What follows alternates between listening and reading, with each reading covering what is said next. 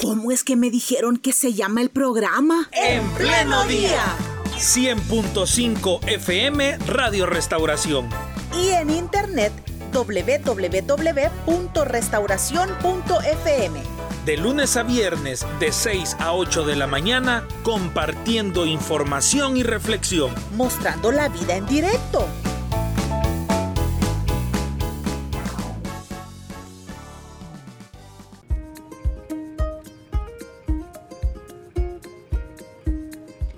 Muy bien, saludamos con mucho gusto a cada uno de nuestros oyentes. Ya estamos también a través del Facebook Live. Usted puede ir a la página de En Pleno Día para conectarse junto a nosotros y poder participar de esta entrevista.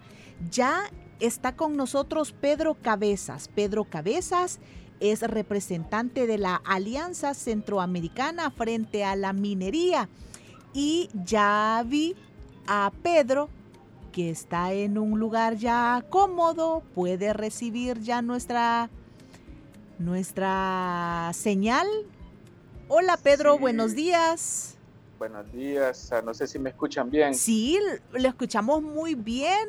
Vemos ah, ahí que lo vemos ahí bien cómodo con su taza de café. ¿Cómo está?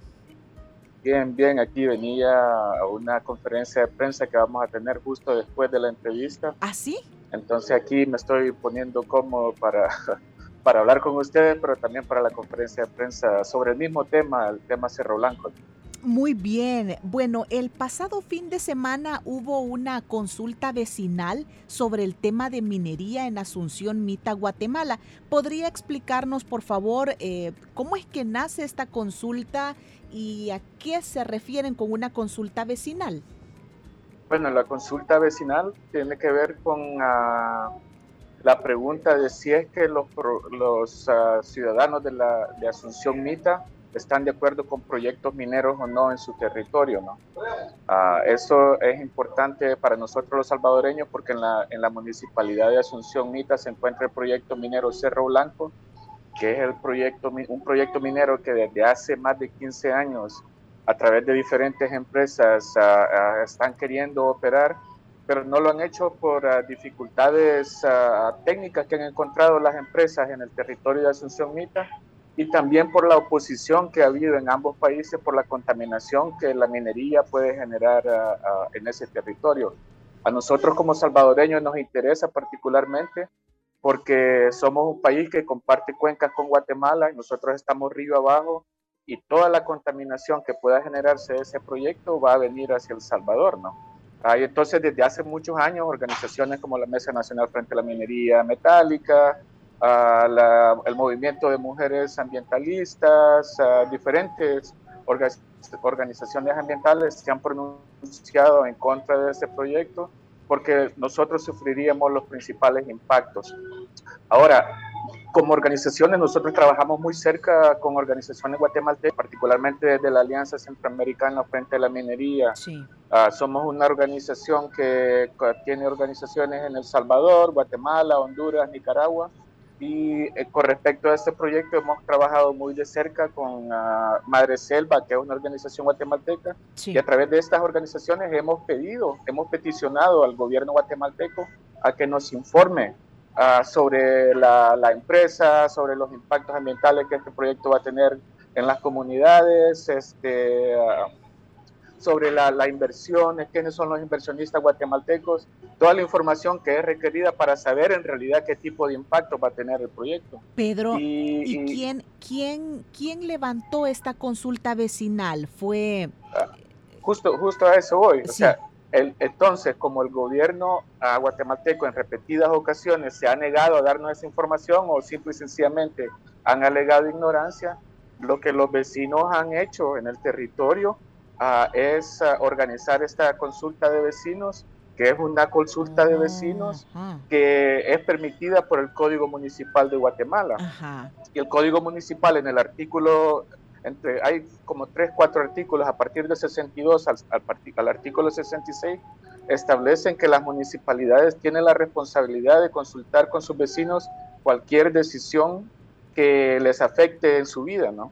Ah, hay varias formas de que la municipalidad puede consultar, pero una de las consultas es la, la consulta de vecinos, como ya hemos dicho, y que es un proceso que se genera a petición de los vecinos. Ah, si el 10% de los, de los votantes registrados en la municipalidad, en el padrón electoral, le piden al Consejo Municipal de que lleve a cabo una consulta sobre cualquier tema, ¿no? Sí. A la, la municipalidad, según el Código Municipal, tiene la responsabilidad de atender esta petición una vez que se hace la consulta, si el 20% de la, de la población empadronada ah, participa en la consulta, esta consulta es vinculante para la municipalidad. Entonces en Asunción Mita fueron a, los, más que todo la iglesia, la iglesia es una, una, ha siempre estado bien activo en la defensa del medio ambiente, particularmente a partir de la encíclica de, Papa Francisco, Laudato Si, que que pide a los feligreses de la Iglesia Católica que, a que promuevan la defensa del medio ambiente. Entonces ellos siempre han estado vinculados en este, en este tema de la defensa ambiental. Y ellos organizaron a los vecinos, fueron por comunidad, en comunidad, a colectar firmas para peticionar a la alcaldía. A partir de la petición que se hizo en mayo, la alcaldía no tuvo otra opción que generar las condiciones para hacer esta consulta y la consulta se llevó a cabo eh, este domingo 18 de septiembre y, bueno, eh, eh, estamos felices de reportar que más del 28% de la población salió a votar y de ese 28%, más del 89%, 89.3% votaron que no querían proyectos mineros en su territorio. Muy bien. Hablando de, de esta zona del el Cerro, Cerro Blanco en Guatemala, ¿cuál es la la conexión geográfica con El Salvador. Si allá se desarrolla minería en este cerro, nos impactaría también a nosotros. Sí, la, la, conexión es que el, el, proyecto Cerro Blanco está primero ubicado en la zona del plan, del plan Trifinio, ¿no? Esa zona que es la frontera de El Salvador, Honduras, Guatemala y El Salvador, según un tratado internacional, es una zona indivisible y cualquier proyecto ah, ah, que de desarrollo que afecte a los tres países debe ser consultado con, los, con los tres países a través de, la, de los compromisos del plan Trifinio y eso nunca ha sido hecho, primero que nada. Segundo, la, el, proyecto minero está ubicado en la cuenca Postúa Huija Lempa, quiere decir que eh, el río más cercano de la mina está a menos de 100 metros de la mina, es el río Ostúa. El río Ostúa está como a, como a 7 kilómetros del, del, río del, del, lago de Huija, perdón. Entonces toda la contaminación que podría generarse a través de la mina bajar, bajaría a través del río Estúa hacia el lago de Huija y el lago de Huija es uno de los principales tributarios del río Lempa. Ah, el río Lempa abastece a dos terceras partes de la población salvadoreña y la abastece no solo de agua potable para, para, para el consumo doméstico, sino que también para pequeñas industrias como la pesca, la ganadería, la agricultura. Ah, y, entonces, eh, toda la población salvadoreña en realidad se beneficia de las aguas del, río Lempa y esta población que se beneficia de, las aguas del río Lempa serían afectadas si se contamina con metales pesados ah, que produce la explotación minera y con los químicos que se utilizan para la extracción del oro.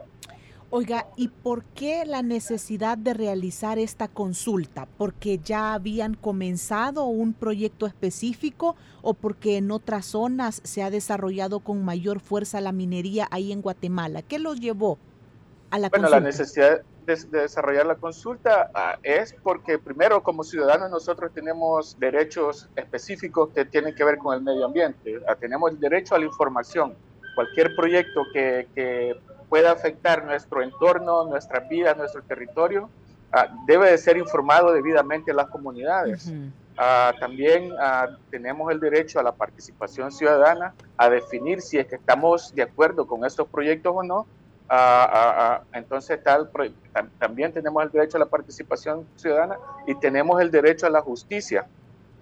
Que, que si nosotros no estamos de acuerdo con un proyecto, debemos de tener los mecanismos legales para apelar las decisiones de los gobiernos para que este proyecto, si nosotros como ciudadanos consideramos que es un proyecto que podía afectar negativamente nuestra salud, estos proyectos pueden ser eh, cancelados a través de, la, de los sistemas de justicia ciudadana, ¿no? Sí.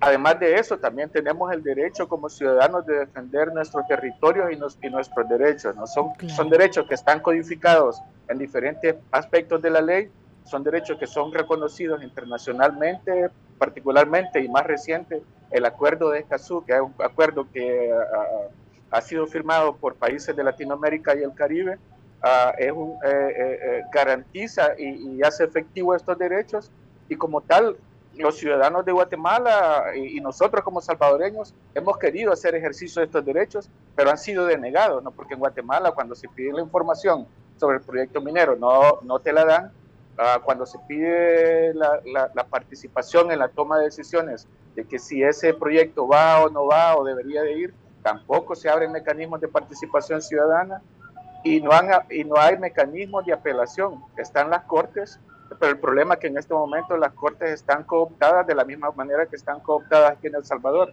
El gobierno central ha puesto a todos los jueces a, su corte y medida y estos jueces toman las decisiones que el gobierno les dice. Entonces los ciudadanos guatemaltecos sienten que no, que no hay una corte que de verdad pueda hacer justicia ante sus demandas. Por eso es que la población en Asunción Mita respondió de esta manera, utilizando mecanismos democráticos disponibles en, su, en su legislación, como el Código Municipal, para hacer sentir su opinión y expresar su deseo de no tener proyectos mineros, en el territorio. Perfecto, esa activación que se da con, en la comunidad.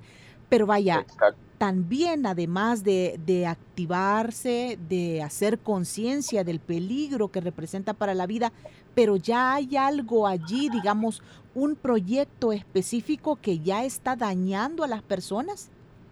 Sí, este proyecto específico es el proyecto minero Cerro Blanco, ¿no? Como, les decía anteriormente, nosotros hemos venido denunciando este proyecto desde hace más de 15 años porque tiene el potencial de contaminar las aguas no solo de Guatemala, sino que las aguas de El Salvador y afectar a la población salvadoreña. Este proyecto se quiso establecer en el 2007 a través, otra vez aquí con los problemas institucionales de Guatemala, a través de un permiso fraudulento que se le extendió a la, empresa minera ah, y, lo que las organizaciones ambientales y los expertos internacionales decían que la minería en ese territorio no, no es viable porque es un territorio que contiene aguas termales es una cuenca subterránea compartida entre El Salvador y Guatemala y las aguas termales por sí eh, son complejas para la explotación minera. Además de eso, tienen grandes cantidades de, uh, de arsénico, sulfuros y otros metales pesados que si, cuando están dentro de su ambiente natural, como es la roca o, o, los sistemas geotermales, no son dañinos, pero si estos se liberan al medio ambiente, uh, entonces sí son dañinos. ¿Qué pasó? Que la, opinión internacional técnica tenía razón. La mina no pudo extraer oro porque cada vez que cavaban un túnel en la mina, este túnel se llenaba de agua.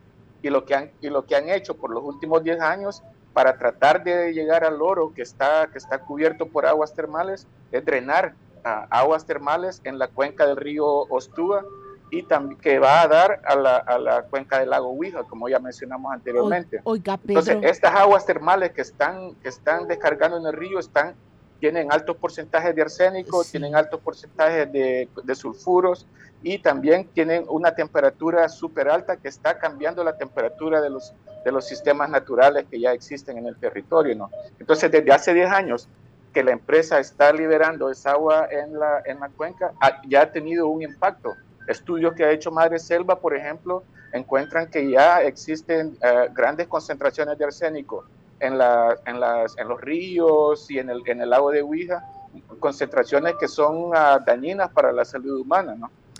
Igual, lo, este, lo, ah, sí, lo que llama la atención es la cantidad de años, ¿verdad?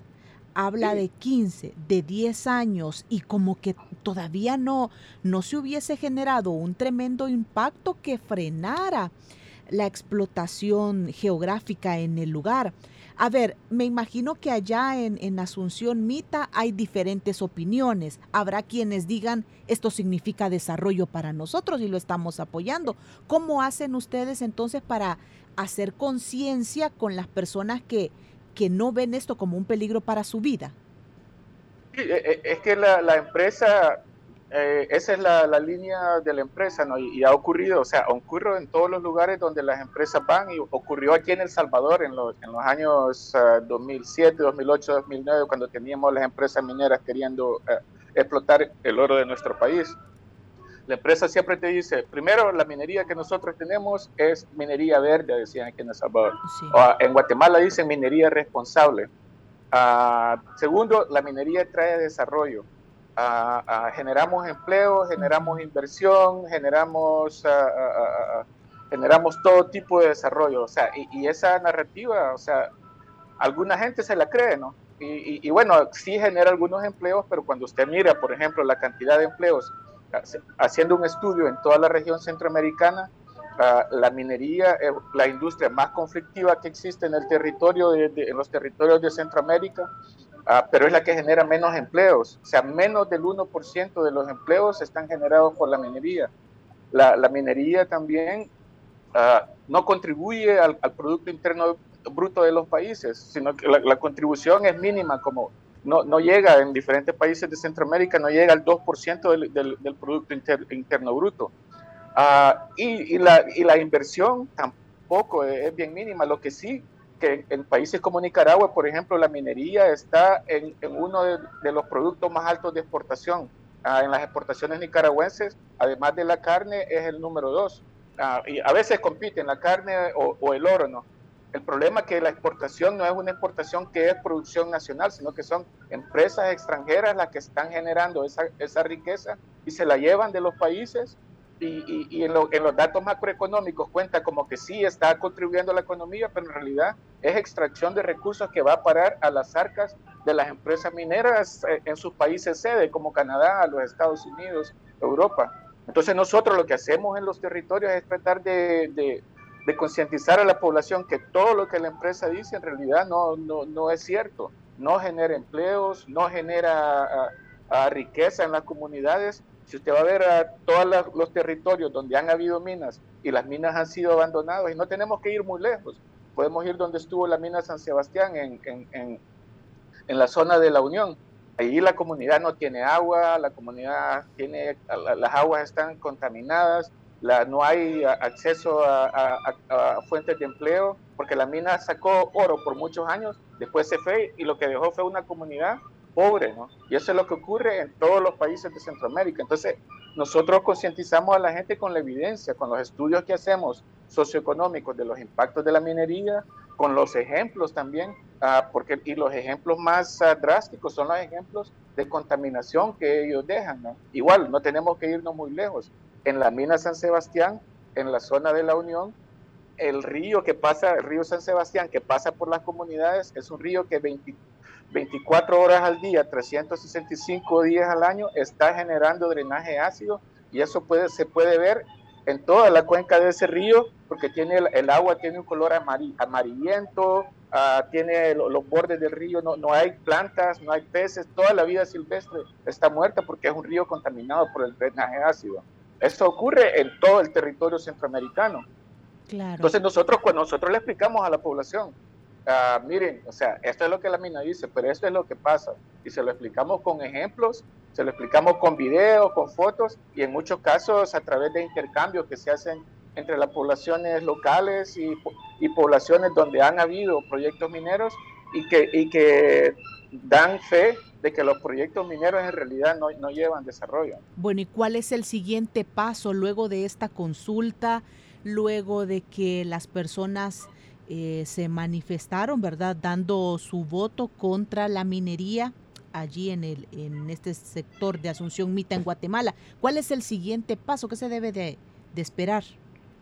Bueno, ya de por sí ha, habido una respuesta del gobierno guatemalteco, del gobierno uh, del Ministerio de Energía y Minas y, del, y de la empresa minera que están diciendo que la consulta no es válida, que es ilegal y que no es legítima. Ajá. Este, en realidad la opinión que han dado es una opinión que no, no les corresponde, no les compete al Ministerio de Energía y Minas a, a, dar ese tipo de opinión porque ellos hacen consultas. Ellos lo que dicen es que no avalan esa consulta uh, uh, porque ellos tienen un mecanismo de consulta, pero que es un mecanismo amparado bajo lo que le llamamos nosotros o lo que le llaman el convenio 169, que es específico para la consulta de pueblos indígenas.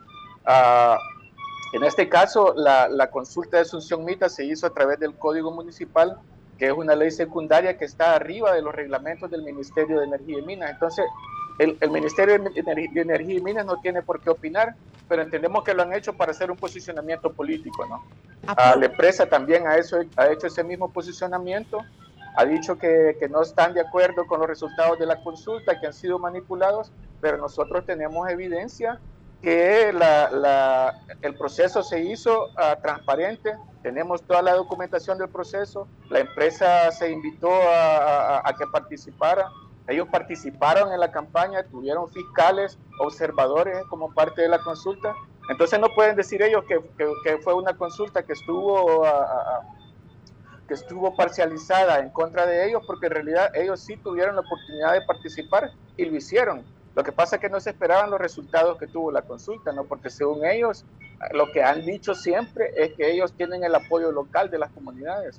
Pero lo que la consulta demostró es que la empresa estaba completamente equivocada con respecto a lo, a lo, a lo, al, al apoyo que ellos tenían en el territorio. Entonces lo que queda ahora, y ya las comunidades de Asunción Mita están organizadas para eso, es defender los resultados de la consulta a nivel legal, ¿no? Ha, ha habido un amparo que la empresa supuestamente puso en el, el, 12 de septiembre y que fue emitido, pero en realidad las autoridades locales, nosotros no, nos informamos de eso porque hubo una publicación en un periódico guatemalteco que decía que la consulta había sido suspendida a través de un amparo.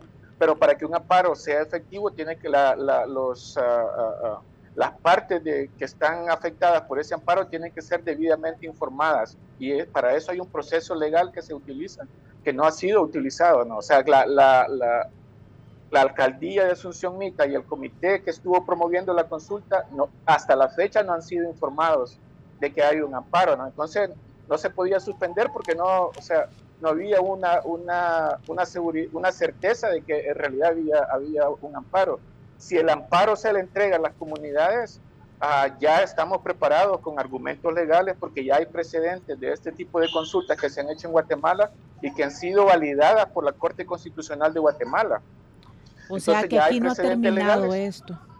Ah, no, no, esto es el, esto es el principio, esta, esta lucha va a ser legal, va a ser larga, perdón. Acabo de mostrar en la cámara, para quienes están pendientes del live, eh, una nota que muestra hoy un periódico matutino en donde precisamente se habla de eso, ¿verdad? El gobierno de Guatemala ignora el rechazo a mina que afecta a El Salvador y les mostré una, una fotografía con una con, la papeleta en donde la gente votó.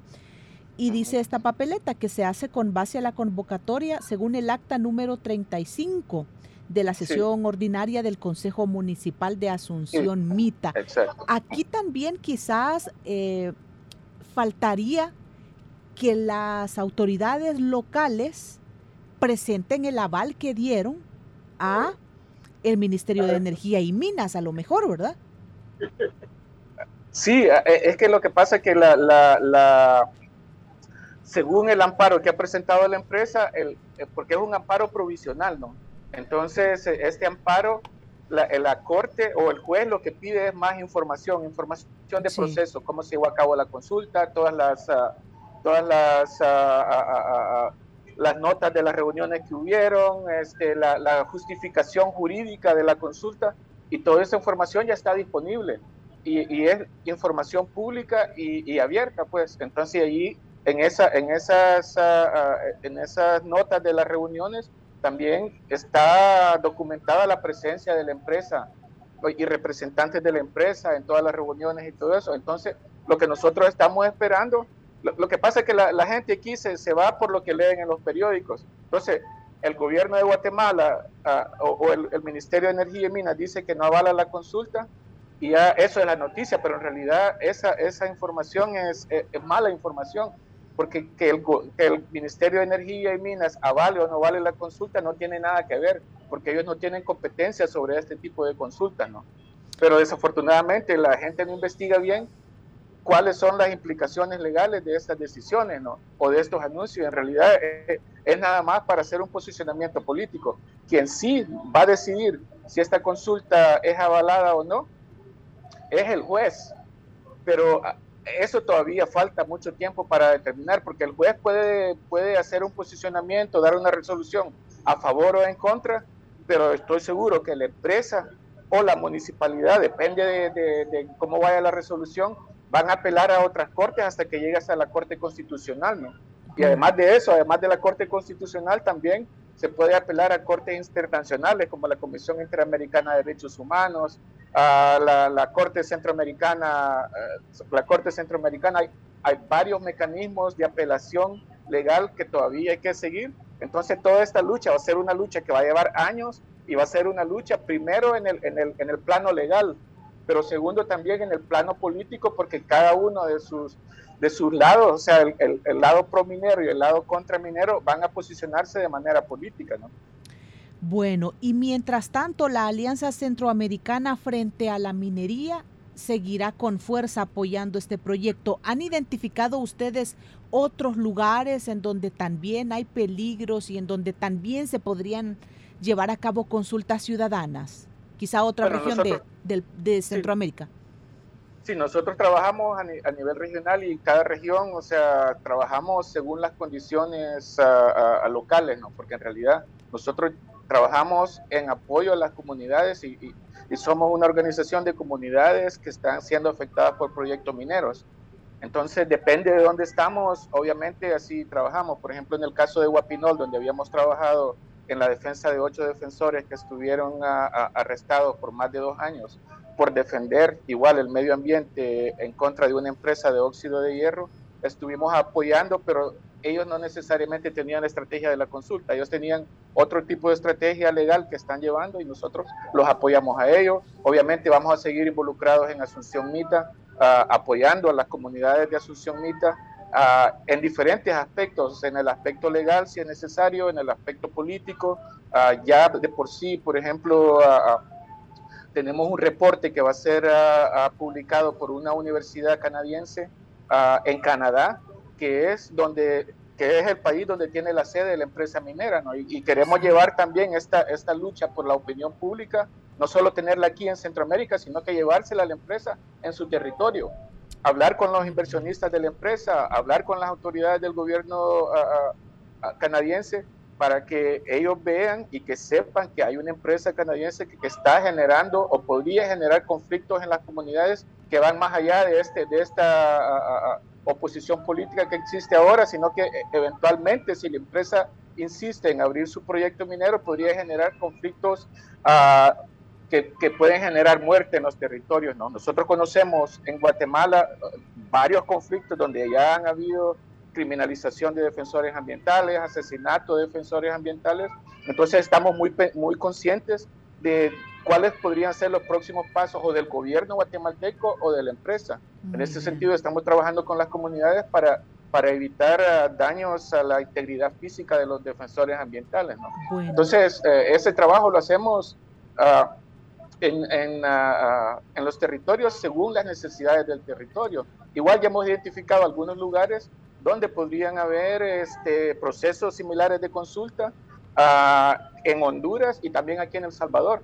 Ah, porque a pesar de que El Salvador tiene una prohibición minera, también hay indicios de que el ah, gobierno salvadoreño está queriendo revertir esa ley ah, y podría, podría abrir el espacio para que vengan las empresas mineras en el territorio. Entonces tenemos que curarnos en salud, ¿no? generar ese tipo de consulta, de consulta con los ciudadanos para que antes de que se abra el sector, que los ciudadanos digan y reiteren que no están de acuerdo con los proyectos mineros en su territorio. Bueno, hemos hablado hoy con Pedro Cabezas, representante de la Alianza Centroamericana frente a la minería. Muchas gracias. Muchas gracias por la invitación y saludos a todos los radioescuchas. Muy bien, feliz día, Pedro, para usted. Gracias. Adiós. Muy bien, hasta luego. Hoy hemos hablado acerca de esta situación en Centroamérica. Ya veo lo que le sucede a un país en Centroamérica también tiene que ver con el resto en la región. Entonces, por eso la importancia de darle seguimiento a estos temas, siempre buscando defender el medio ambiente, que es una responsabilidad también de nosotros como cristianos evangélicos. Muchas gracias por habernos acompañado. Deseamos que, que Dios les bendiga, deseamos que tengan un buen día, deseamos que todo le vaya muy bien en este día miércoles. Aprovecho para enviar un saludo porque Aquí nos dejaron la solicitud. Saludamos con cariño a Mercedes Segura que hoy es su cumpleaños. Que la pase muy bien. Que Dios le bendiga. Y estábamos pendientes con la transmisión de la NASA, ¿verdad? Bueno, sigue. Esto, esto sí que es, va para largo, la, porque esta tripulación de expedición, bueno, son varias cosas lo que lo que hacen en el en esta base en el Centro Espacial Kennedy. Pero ahí estamos, pendientes del salvadoreño que está involucrado en esta expedición de la NASA. Gracias por habernos acompañado, que el Señor les bendiga. Mañana venimos con más de nuestro programa. Feliz día. ¿Cómo es que me dijeron que se llama el programa? En pleno día. 100.5 FM Radio Restauración. Y en internet www.restauración.fm. De lunes a viernes de 6 a 8 de la mañana compartiendo información y reflexión. Mostrando la vida en directo